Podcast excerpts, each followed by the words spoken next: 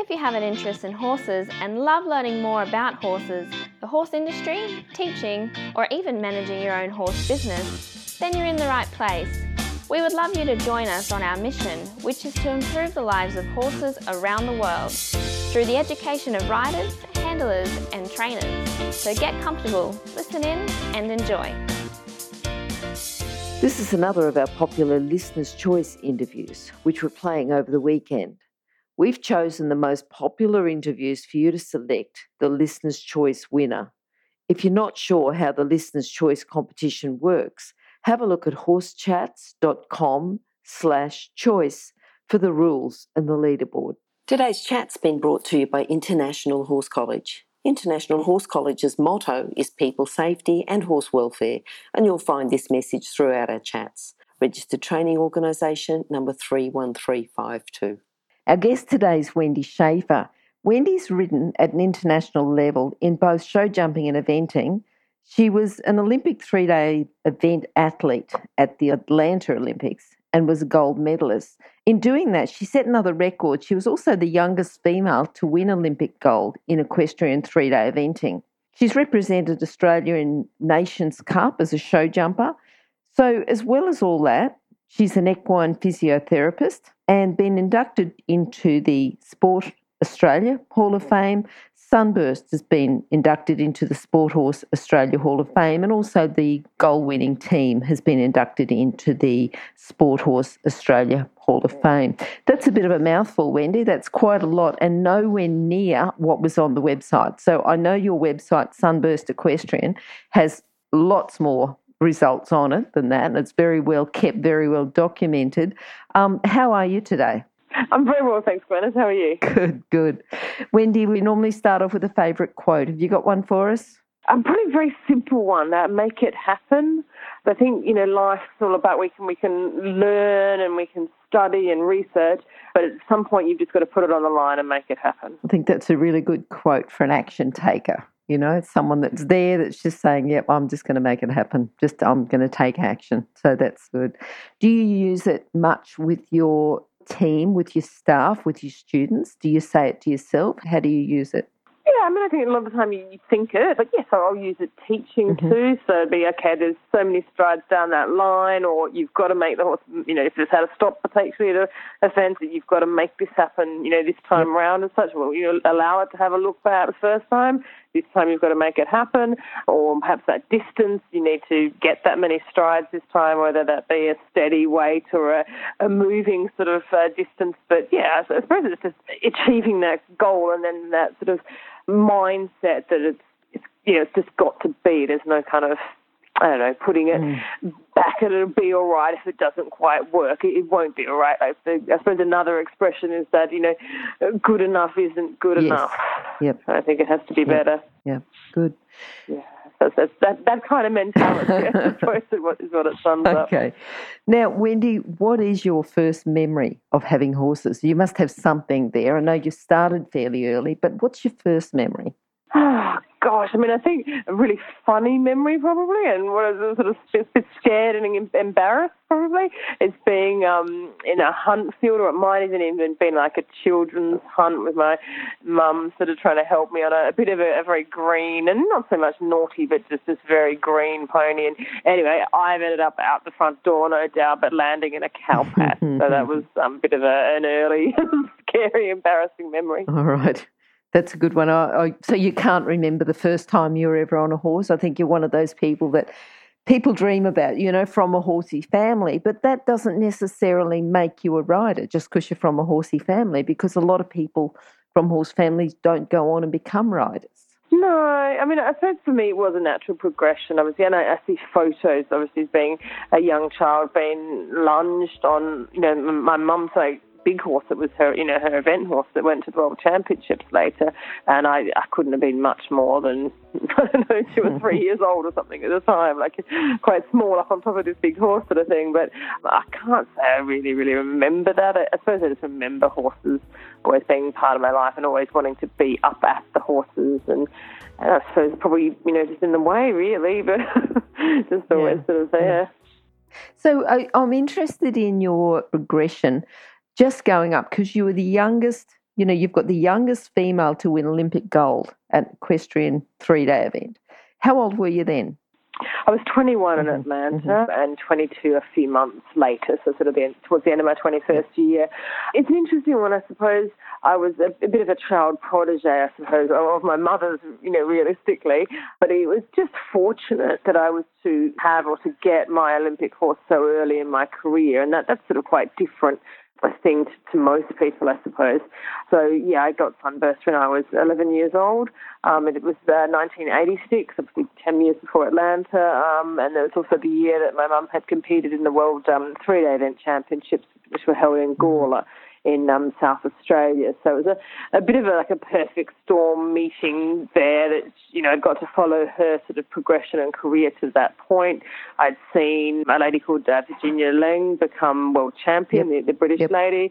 And you know, it's all about sort of creating that, that dream um, and, you know, inspiration really, isn't it? Mm, mm. And I think at that age you can kind of be naive enough to just go, yeah, I want to do that one day. well, I think it's the, the modeling. It's the modeling and the mentoring. You know, you've got to have people around you and even even people from a distance. But if people have got that dream, they've got to get out there and make it happen. But they've still got to have the idea from somewhere. But the fact that you had it so close to you. Yes, definitely, and, and, a huge amount of support. Obviously, sure. uh, my parents, and, and specifically my, you know, my mother's ambition and dream, but my father was also a huge support in the background and was on a whole lot of eventing committees and had, you know, major sort of impact in the sport in South Australia, mm-hmm. and you know continues to do so there. Adelaide, um, you know, big four star there, and recently received an honour for that last year, and so so there's been you know huge um, impact on the sport and obviously my career. And I suppose to get me there so young, that was you know your parents are your sort of major sponsors, I suppose. Yeah. Yep. They were sort of rolled up into everything. Uh, but yeah, it was a privilege to have that little horse I suppose, just full stop to have ever had him to what he was sort of able to mm, do. Mm. But yeah, to have him so early with that um, time, I suppose that you can be entirely focused on um, your sport. You don't have a family and children and businesses and so forth to run. It was it was all about the horse. But yeah. when when did you actually? Because you went to uni, you you became a, an equine physiotherapist. I think you did a masters as well. When when did you actually start uni? At what age was that? What age was at 18. So I did my, um, so, suppose we finished, uh, I suppose, secondary schooling for me was the end of 91. Um, spent 92 riding and also spent some time in the UK. Um, I had a great start to my senior career with a win at the um, Gawler three-day event in the advanced class there and went over to the UK after that for a few months to have a look around came back and started university in 93. And I think I took 94 off to take some rest to. Um, You've got your priorities right, though. You haven't just gone to uni, you've sort of juggled the two, yeah. Well, yeah, no, I was also a little bit lucky that my mum was a physiotherapist mm-hmm. and she had taught or lectured at the physiotherapy physio school in Adelaide okay. um, or in South Australia. So there was, uh, look, I mean, I suppose if you would have you know, wanted to take time off, you just went and asked for it. But it was a little bit of a an in there, I suppose. And uh, yes, I had 94 off, went back in 95 to do, I have to remember, it's the second year must have been, and then I think I must have taken the first part of 96 off up into Atlanta and then tried to go back. Well, I did, did go back after Atlanta mm-hmm. to finish off second year or something, and then third year I think I did 97, and I think I finished in 99, and then I had time off in 98 back overseas as well. I had you know horses to do to and from at that point, so I think I was uh, like a six and a half year degree instead of a four year degree, but I did get there in the end. Yeah, yeah. I think my first degree took me about eight years. So, you know, I think that was. okay. Oh, well, there we go. Oh, you know, in between horses and having kids and yeah, everything else. Yeah, so, you know, well, one subject life, at a time. Yeah, one subject. You just keep plugging away. It's it was to make it happen, but in very small doses. Yeah. So you've done the same thing. You've just kept juggling. You've just kept being persistent and saying, "Well, this is where I'm going. I'm going to make it happen." Yeah. You just had a few other things yeah. you wanted to make happen as well. yeah. No, but, but I was, I was, you know, obviously very lucky and then supported. I didn't really, you know, I mean, I, the funny thing to say is I worked hard with the horses. I probably did a bit of teaching, mm. and and certainly, obviously, very privileged after Atlanta. There was some money as such, but I wasn't at that point in a position where I really had to sort of work as Mm, such. So the mm. horses and my study were my entire focus. I still lived at home and was, you know, fed and clothed and looked after and so Yeah. forth. So there wasn't any kind of real world Yeah, yeah. going on there. Well, was a different world, shall we say, a bit more of a, a sheltered life. But yeah, I was able to entirely focus on the horses and, you know, some of us and I sort of grew together and it just, just he just kept going basically. He was this little horse that everyone was, oh, fantastic, junior horse is great. Oh, okay, it's a senior horse now. well, you know, oh, can he be a top horse? Oh, gosh, he did actually. He was one of three horses to to make the time in the cross country um, and, you know, the world world uh, three day event championships. Oh, he probably is a four star horse then. Oh, okay, he's gone to badminton now. And, you know, he just, just kept progressing like yeah, that. yeah. So, yeah, he was very special. Good, good. Now, talking about that though, and just going back, because you were teaching while you're at uni, so already, before you even became a physiotherapist, you're already working in the horse industry. You're already teaching and having some income. And even as a trainer, did you have any income as a trainer or another rider or any income at all while you're at uni working with horses and having a career with horses? Uh, look, I can't really say it was huge income. I did a bit of teaching at Pony Club and some, some local stuff as such, so just very much pocket money. I can't really claim that it was any uh, real Sure, income as sure. such. I might have had the odd arrangement, shall we say, to to um, ride somebody's horse for it to be sold or something, but not in any sort of consistent form. It's, it's kind of almost South Australia is not, or it certainly wasn't at that Mm, time really mm. professional enough to have many people sort of ride for money as such. Okay, so you're working mainly now as a coach and a trainer or as an equine physiotherapist or both? Oh gosh, I absolutely want to say sort of not really either Okay. actually. Uh, currently now, most of my work, I mean, yes, it is with horses. That's still the majority of my time and day that I have two horses that, um, you know, I'm training and competing, and sort of younger ones at this point. Um, and I'm spending probably more of my working, earning time is actually working for a company that my husband um, essentially, well, I- you know, I'm a, a joint joint director with yep. him, but obviously he does most of the earning and I, I, I help him with that. Um, And I do do some Mm-hmm. teaching, um, not as much probably as I would like to here in England. It's just a slightly different setup and I don't quite understand it, but that's another story. So, yeah, there, there's just different bits and pieces happening here, Okay. but I'm looking to return to Australia fairly, fairly Im- imminently. Um, okay.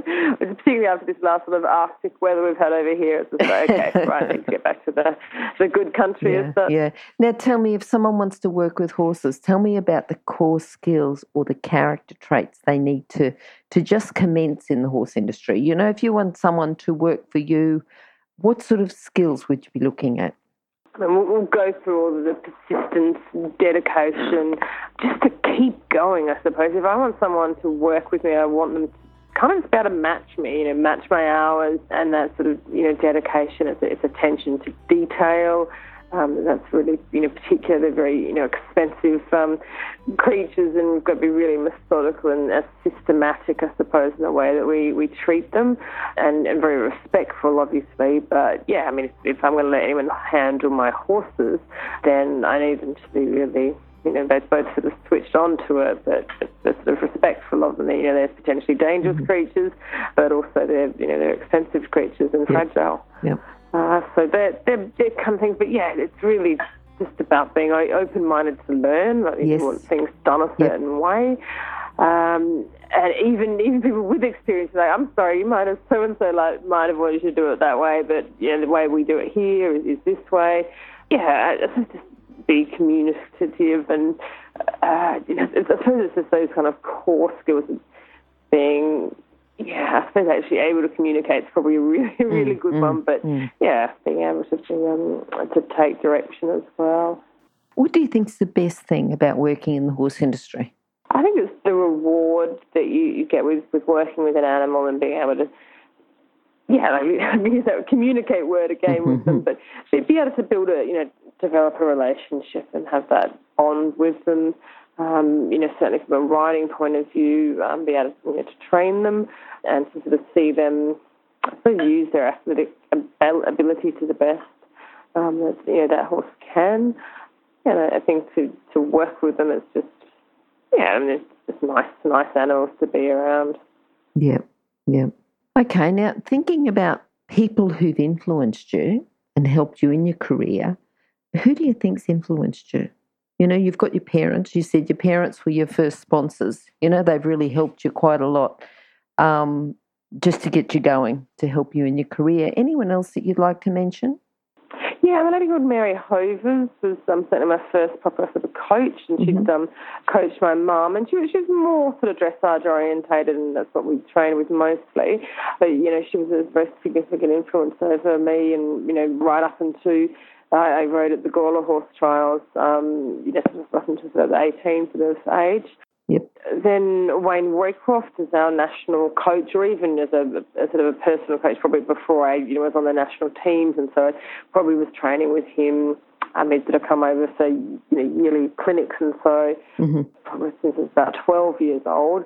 Um, and then obviously all his you know influence as a uh, coach, you know, right up through the whole sort of times of I think he was national coach until about 2010. So, you know, that's a you know, huge amount of time there as such. More recently, Jamie Coleman's been a fantastic coach for me for the, you know, jumping side of things and was able to, you know, help me step up to actually do, you know, to jump at the sort of the Grand Prix um, Nations Cup level. And, you know, I think without naming a huge amount of, obviously had you know, wonderful coaches from so many different places. And I a lovely lady, Lisa White, is a New Zealand dressage um, trainer that I use over in England. And, you know, I have a multitude of coaches in my time to sort of not want to not mention yeah. anyone. Yeah, um, But yeah, that's a huge influence. Mm-hmm. And also the Slack family from South Australia have been hugely supportive as my, you know, sponsors through Bonnet Sadly, back from, gosh, I think 1987 is when I first, so we're kind of talking, you know, 30 years plus with my involvement with them. So they've been, you know, um, uh, you know, some very much a supportive influence on me for um, many years, obviously. Mm, mm. No, that's good. That's good. It's nice to be able to go back and say, right, well, they've been sponsoring me and I've been working with them for 30 years, isn't it? It's great. Yeah. Yeah. Yeah. yeah. Huge involvement. Okay, I know this is really obvious, but you're going to tell me about a horse who's influenced you and helped you in your career. Yes. I mean, you know, Sunburst um, is it the one as such. Mm, um, mm. Oh, look, I suppose this is what dreams are made of, that international velvet story, but it just it allowed you to, you know, to dream and for it to, you know, a lot of it still had to, you know, work very hard for and fight for, but it, it basically just kind of worked. Just that it kept happening. He, you know, he kept doing the job. He was extremely sound. He was, you know, very rideable, very trainable, and you know, ultimately he was good enough yeah. um, and not necessarily if anyone else maybe believed that he was going to be, but mm. but you know, but I did, and um, and you know, I look back now, and obviously I've had you know wonderful horses since, but you know, not so many of them probably could gallop fast enough to win a you know a thoroughbred race and jump at sort of meter forty classes consistently, particularly with you know fifteen year old girl on his back kind of thing, mm. who was mm. you know gutsy and so, but you know obviously not as, as trained or as as skilled as I was hope to think I am now.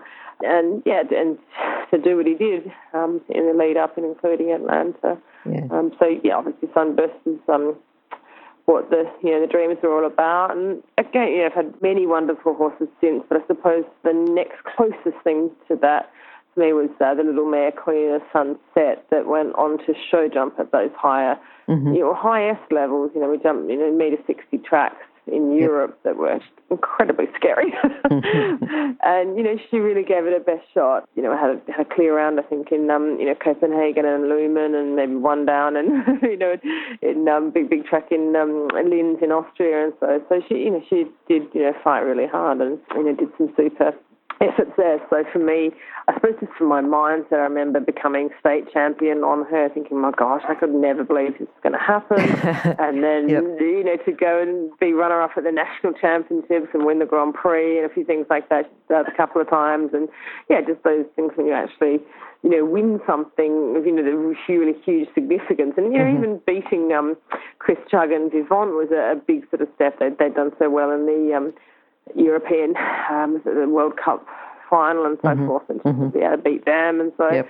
so there's you know there's different things. But she gave me the sort of capacity to do something that I didn't really think was possible, even after all the you know, the eventing success. To actually Yes. then go and show jump at that level because it's yeah, it's a, quite quite a different sport, I suppose. Yes, yes. I mean, I know there's show jumping in eventing, but but the heights are quite different, and the the competition's Yeah. quite different when you're at an elite level. Yeah, Yeah, Yeah. yeah, It's a, it's a different game, and the jumping game, the money is phenomenal. Um, just like literally, if you drive to these European shows, and just the number of lorries it must be, you know, worth kind of like the seven figures and so forth. It's Mm, just phenomenal. Um, it's huge money in the sport, and so um, so to be able to go out there and compete at all on your, you know, your eight thousand dollar Australian horses, yeah, is pretty amazing. Yeah, yeah.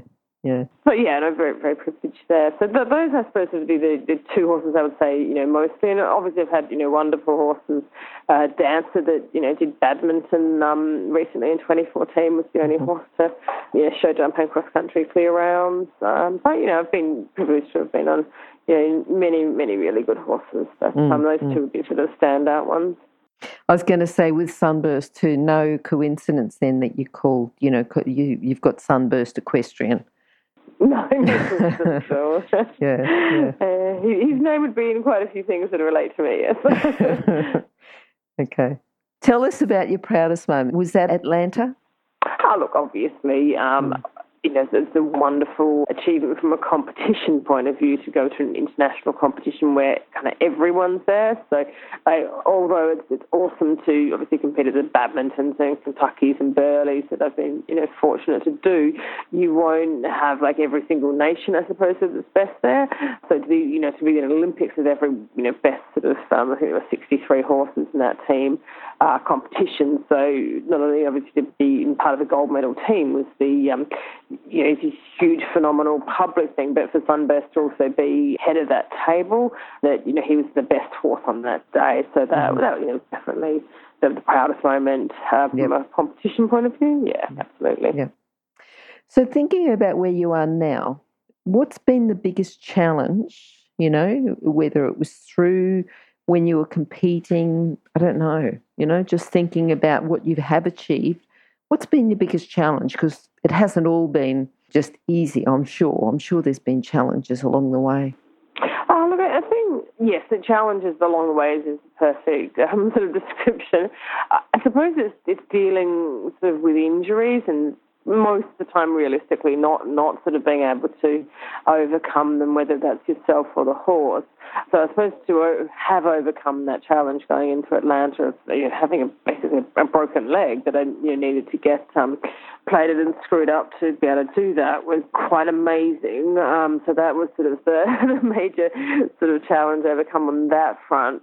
But yeah, sort of since then, I suppose it's just that continual thing with horses that there's going to be, uh, you know, I suppose a little bit of percentage game. There- There's ones that are not going to quite work, or there will be a you know reasonable you know injury just before the time, and even just as recently as the Adelaide um, four star last year, I had a horse that uh, a bit of a long story that she'd been qualified many years before and had sort of lost qualification um, and got qualified again and finally got to the event and then literally the, the three hours before the trot up she became quite lame and so didn't get to compete. So th- those are all Yep. those sort of challenges, I suppose, with horses. Um, for me, also though, a bit challenge, you know, career-wise, to, to make it kind of pay, I suppose. So it's very difficult to be a um, be able to focus on writing and then to build enough of a business that is teaching on doing other things, I suppose, than anything else to um, diversify, shall we say, to actually make the whole thing pay. And, and I've you know found that probably even worse in England that I haven't got the support base here or own property or things like that that I do in Australia. So um, yeah, you know, there's definitely challenges from that front. Yeah, yeah. I think a lot of people find that, you know, is that the income's there for the coaching. So as far as the income and the job is there, it's then when you turn around and pay for the competitions. You know, that's sort of where you've just got to find that the balance. You know, you've still got to have enough to live on and go to competitions and and um, but but then you've got to get more income from teaching. But then sometimes you get asked to do a clinic and it might be really good money over two days, but there's a big competition on, and uh, you know it's always having to have that juggle, isn't it? You know, to decide that you've got to still have the income to pay for the competitions. Yeah, yeah, no, definitely the balance is um, mm. is tricky. So not a, not an easy game like that. But then you know, working full time doing something else doesn't really give you the time or money necessarily either. So. Yes, that's right. That's exactly right. Yeah, long days with horses. But if you work full time and you've got horses as a hobby, you've still got long days with horses. Yeah, mm. well, yeah, you mm. long days, very long days, putting the horses around the yes. outside of yes. it. So. Yeah. yeah. Okay, Wendy, I want you to think about your equine physiotherapy now, and think of a common fault that you see with your riders, your students when you're training them, or your horses that you can actually use your physiotherapy skills to help them improve performance? Yeah, I mean, I think I think body alignment, from a rider's point of view, mm-hmm. is a, a quite a big thing, and I think just being able to silly, doesn't it, but break down our body pieces. I suppose, particularly if we're talking about the orientation of the pelvis in the saddle, how we need to you know, I suppose as we talk about we want the horse to be uphill, we've got to think of riding uphill ourselves with the sort of the front of our pelvis slightly, um, you know, in advance or height-wise, I suppose, uphill relative to the, um, you know, the seat bones and so forth. And yeah, we, the, the big core stability thing, we talk about the trunk, I suppose, uh, stability or the trunk, how do to put it, bracing, maybe we're, we're talking about positions in defensive seat or dropping into water and off banks and so. Mm-hmm. Again, yeah, a little bit of that orientation thing with the horse also that we say, okay, they they need to be uphill too, that anatomically they are built downhill. Maybe you know, 55, 60% of their body weight is downhill, so we need to talk about those sorts of things. And, and I do just some other amazing kind of facts, I suppose, that come into your you know, teaching and talking about them just to give people, you know, a good understanding, I suppose, of the biomechanics and so as, as to how um, the horses think and move and just amazing things like how far down their fetlocks come to touch the ground or the uh, you know energy systems involved in the um, tendons and so forth and how that sort of energy recycling as such happens with the mm-hmm. um, you know, the tendons and the motions and those sort of uh, I suppose holistic sort of things about the horse. Um, but, but just yeah, I mean, I suppose a bit of it's neurological too about how the um, you know connections work in a horse's brain as to how it sort of feels something and create, you know, movement. So I suppose I probably have just a slightly more analytical, anatomical, um, you know, physiology sort of look or feel about um, things. So yeah, I mean, I find it really interesting myself. So I'd like to be able to pass that on to someone as well. Yeah, yeah. Teaching. Oh wait, before you go, if you're an equestrian coach or a horse riding instructor, or even if you aspire to be one, have a look at the free video series for horse riding instructors on the Horse Chats website. Go there now, have a look. horsechats.com. So, when you're teaching, you obviously incorporate a lot of the physiotherapy into your teaching. I mean, I, I wouldn't say it's, it's, all about that because again, okay. it comes down to the, the, the, making making things happen a bit. That yes, you know, this yes. is what we need to do, but mm-hmm. uh, almost a little bit of an aside thing. So I suppose it. depends. It's different circumstances. Um, so if we're talking about a you know rider, we want to see how the horse goes, what they can yep. make the horse do. Okay, yep. but this is also what I'm seeing about you. That if we can change this and this, you want to mm-hmm. have the you know be more effective, I suppose, on the horse, and yep. um, you know, yep. you're going to sit better, be more comfortable, more comfortable for the horse. So there's that sort of thing that I suppose is more sort of core, but you know, jumping, for instance, would just you know, I suppose just different. It'll be more of a different aside. I suppose again, it's just just relevant to the circumstances. If specific mm, things mm, happen, mm. happens, I might be well, okay, that's exactly why this has happened. Or can you imagine from the horse's point of view? Is the situation, and and so so you know it is variable, but I, I suppose it's just um, having a broader sort of knowledge base um, and experience base to be able to draw on. Yep. To teach. Yep. Yep. All right. Now, can you recommend a book to our listeners that will complement their training? Gosh, I'm so, you know, there's so many books um, to, to sort of yes. go and um, yeah, these days and you know, inspirational ones too. I think are, are really, really important. Mm-hmm. But you know, there's some sort of German textbooks that will give you, the, you know, your recommended reading for your instructors. Is that like Principles of Riding Yeah. So that, yeah. yeah, yeah. I mean, I couldn't you know pick one particularly. franz Mairinger's um, book, book yes. is um, very good Australian one. But yeah, just, I suppose I would say the inspirational ones, picking books too that um, yeah, what the I mean, probably different people have got got them out, but I suppose as a young girl growing up reading Lucinda Green's, um, I think Foursquare was her, yep. probably the first one I read of hers, and Regal Realm too. I think there's an Australian horse, wasn't he, that he won, was world champion on. So they were, you know, inspirational books for someone you wanted to model yourself on and um, know see what she did. So, yeah, I think that's important too. Yeah, yeah. I'm just thinking, you know, Foursquare and Regal Realm, they would have been a good inspiration for you as you're sort of approaching and eventing. And um, yeah, they would have been good, you know. Yeah, yep. definitely. I don't think we've had them. I mean, I've read them both myself, but I don't think we've got them as our any of our recommended books. We've got all our recommended books on horsechats.com and go into okay. recommended mm-hmm. books, and they're done in um, in order of popularity. And I know that the Principles of Riding is up there, and also okay. Franz Mairinger's book, um, Horses Are Made to Be Horses. I know it's right up there as well, but the Lucinda Green okay. ones, I think they might be down the bottom, but only because not enough people have recommended them yet. But that might just remind people to um, that they're there and they're available and um, good yeah. reading. Yeah, yeah, yeah.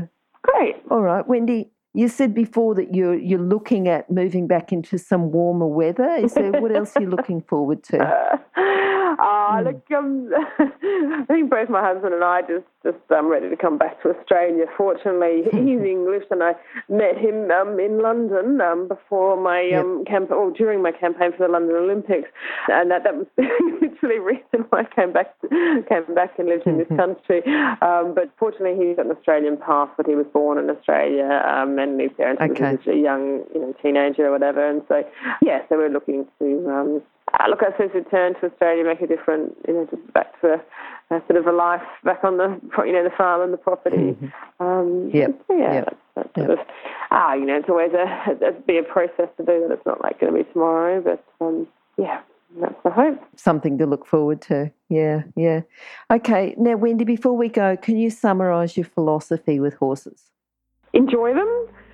Mm-hmm. It's a privilege to work with them and believe in your dream of what you want to do with them. Yeah. Okay. I think for someone who's um, believed in their dream and made it all happen, I think it's been a very good interview, and, and I've certainly enjoyed talking to you. You know, just sort of bringing back some sort of memories. You know, some of the things that you were talking about. I think, oh yeah, I remember that. Yep, yep. so um, I think that's that's really good, and I'm sure that everyone else has listened to it too, and hopefully we've inspired someone else to sort of go out and win Olympic three day eventing gold. So that would be very good if they, in their podium speech, they say, Yes, well, I listened to Wendy and, um, you know, that inspired me. That'll be really good. Super. Okay, thanks, Wendy, for talking You're welcome. to us. And uh, hopefully okay. we'll talk to you again sometime soon. Fabulous. Okay, bye. Okay, thanks, Dennis. If you've enjoyed this chat, then please comment, rate, and subscribe. If you'd like any changes or recommendations for guests, then please contact us through horsechats.com.